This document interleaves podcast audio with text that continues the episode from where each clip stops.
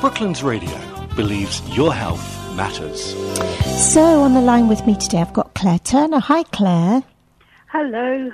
It's really lovely to have you here today. Claire's a bit nervous, so I'm going to turn her sound up a little bit.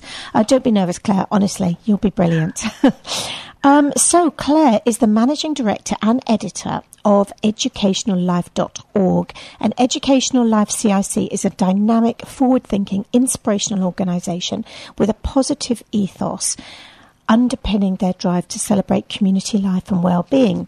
Claire, tell me first of all, how all this started. Why and how did all this start? Oh, that is a great question. Thank you. So I've been involved in education for over 20 years now, and I used to work for the School Sports Partnership, and with that we put on lots of events and activities for our young people, and we never got any coverage in the local press. We'd have 600-odd children out on the fields doing various sports, and nobody was interested. In fact, when we had our biggest event, the front cover was full of a lady putting cat in the bin. And also, I've been a governor for many years. And again, everyone's very keen to hear when we have a bad Ofsted or something like that, but they never want to hear all the good things that are going on. Mm-hmm. And it was really frustrating because there are some really great things going on in our schools, and back then, at the time, the press just weren't interested. I'm very pleased to say that is now changed, and the press really are picking up on all the fantastic things that our schools are doing. But at the time, that wasn't the case. Mm. I think there's a... Oh, excuse me a minute. I'm so sorry. For some reason, my throat's gone all froggy today. No. I think there's a general thought out there, especially by the media, that bad news sells. And I think it's Sean Aker's wife who's written a book, and I can't remember her name or her book's name, but she's Mrs. Aker. And she wrote a book once, and in that, it was all about positive psychology. And she said how she tried to get a television company to have a positive news channel, and they were all like, oh, it won't work. And of course, when she finally got someone to try it, it did work. And and I write for the Euro Weekly News, and the same, our editor is always saying, let's get more positive stories in. So I think what you're doing is brilliant. And we all know that negative news, especially around schools, it can really bring people down, can't it? It can. I remember at this event when we had our 600 young people out doing activity, I had a group of sports leaders, so that 15, 16-year-olds who'd helped put on the event. And afterwards I'd said to them, oh, thank you so much. I couldn't have done that without you. You were amazing. And they looked at me as if I was speaking another language. And it really broke my heart, because these young people had been amazing. And I really wouldn't have been able to manage without them. But because they went to what was classed at that time as the worst school in England, they believed that they were not worth praise and thanks. It's hard enough being a teenager, or a young person now, especially now with social media and all the negativity that is out there. It's really hard to actually be a young person, and I just think we should be showing people how wonderful our young people are, rather than how amazing so many are. Yes, absolutely. Yeah, and I think you're right. If you give them praise and if you give them responsibility, they will rise to the occasion. It's a bit like if you only have to look at a baby or a dog or a toddler, and the more you praise them and show them what they've done right, the more reaction and the better they are, and the more they want to do something and help. So tell us, I know that you once, you remember phoning a school once to ask them to share some good news. What sort of reaction did you get from them? Well, I phoned them just because we were in the area, and I phoned to ask them if they had any good news to share. And they said to me, oh, I suppose you've heard about our Ofsted. And I said, I'm really sorry, I'm not from your area. I don't know anything about your Ofsted, I just wanted some good news. And they said, oh, we've been slammed in the local press for our latest Ofsted. And I said, oh, I'm not interested in that. I don't want to hear about that. I want to hear about the good things that you're doing and everything else that you're doing, because it's not all about Ofsted. Mm. And now they're one of our better contributors because they stuck with us, because they know that every time that we report about them, it will be good news. It won't be good one week and then the next week it will be all dreadful because they've had a bad Ofsted or they've had a complaint from a parent or something's happened. Yeah.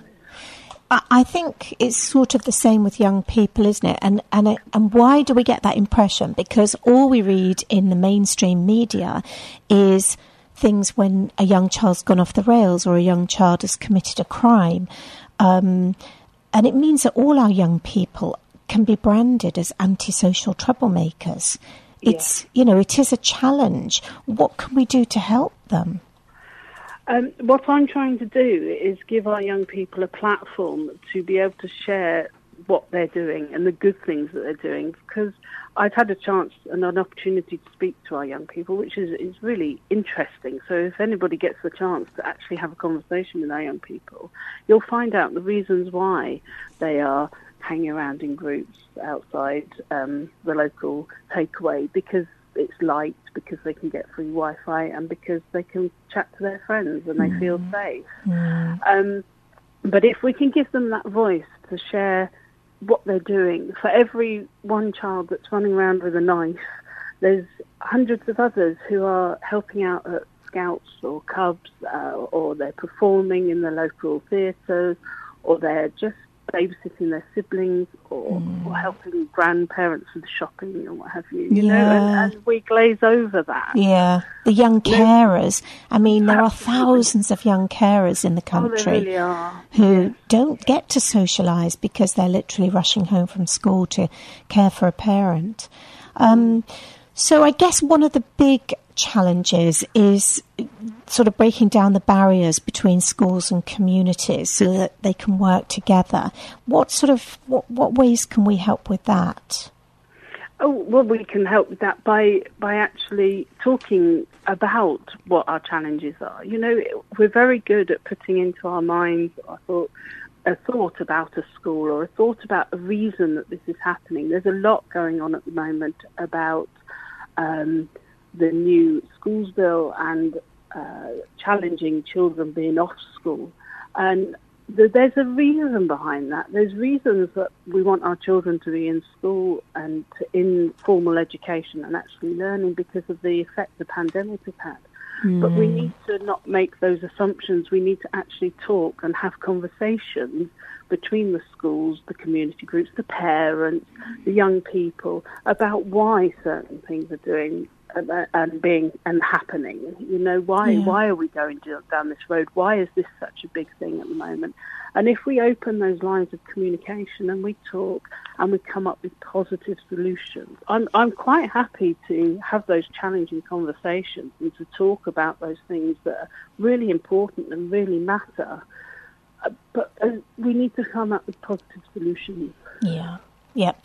And I think if you're in a community area where a school has had a particularly bad Ofsted report, again, you're going to be tempted to just assume all the children that come out will be bad. But that's not true, is it?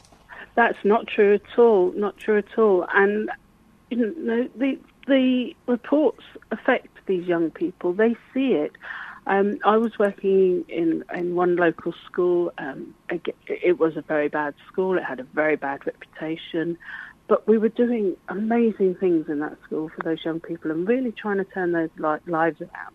And a member of a big national press came to visit and stayed for the whole day and had lunch and spent the whole day with us, and then stood at the gates outside and reported on the young people being malnourished and dreadful behaviour and just really just slammed the school completely. And these young people saw this and they were like, well, hold on a minute, that's not what he was saying to us to our faces, you know. But many years later, I had an opportunity to catch up with these same young children, these young people who had gone on to live very successful lives and have happy families and run their own businesses, and they said, yes, we went to the worst school in the country. We know we went to the worst school in the country, but look what I've achieved and what I've made of myself now. And you know, that was amazing. That was amazing to be able to catch up with those young people again and to see that it hadn't wrecked their lives, that it hadn't actually destroyed them. They'd actually grown out of that and become really quite wonderful people, which they were in school. It's just nobody could see that. Yeah, and I think that's something for people who are listening to take away, especially if young people are listening, that it doesn't matter what people say, it doesn't matter about the school you go to. What happens afterwards is up to you.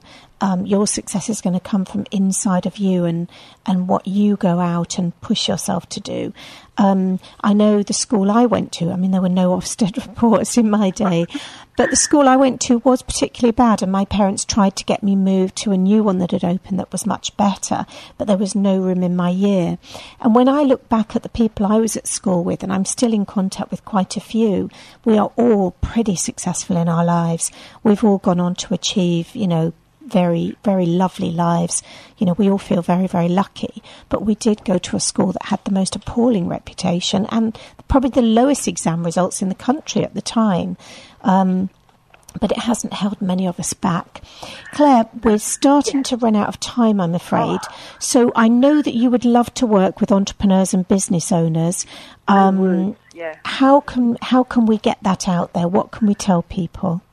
Oh, I love people to share their stories. What we want to do is inspire our young people. We want them to not be defined by their school, by their grades, by their start in life. We want them to aspire to be bigger and better. So anybody, entrepreneurs, business owners, anybody who's gone through challenges or adversity or just actually is at the height of their career and would love to share their story, I'd love to hear from them. Brilliant. Okay. Well, Claire, would you like to give us your website details so people can contact you via that? Yes, it's www.educational-life.org. Brilliant. And we're on social media, on Facebook, Twitter, Instagram, the usual.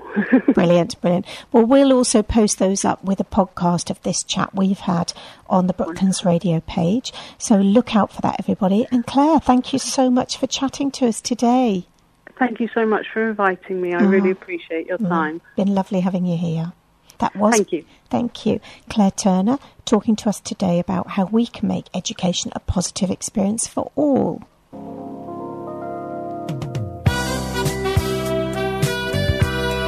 Brooklands Radio believes your health matters.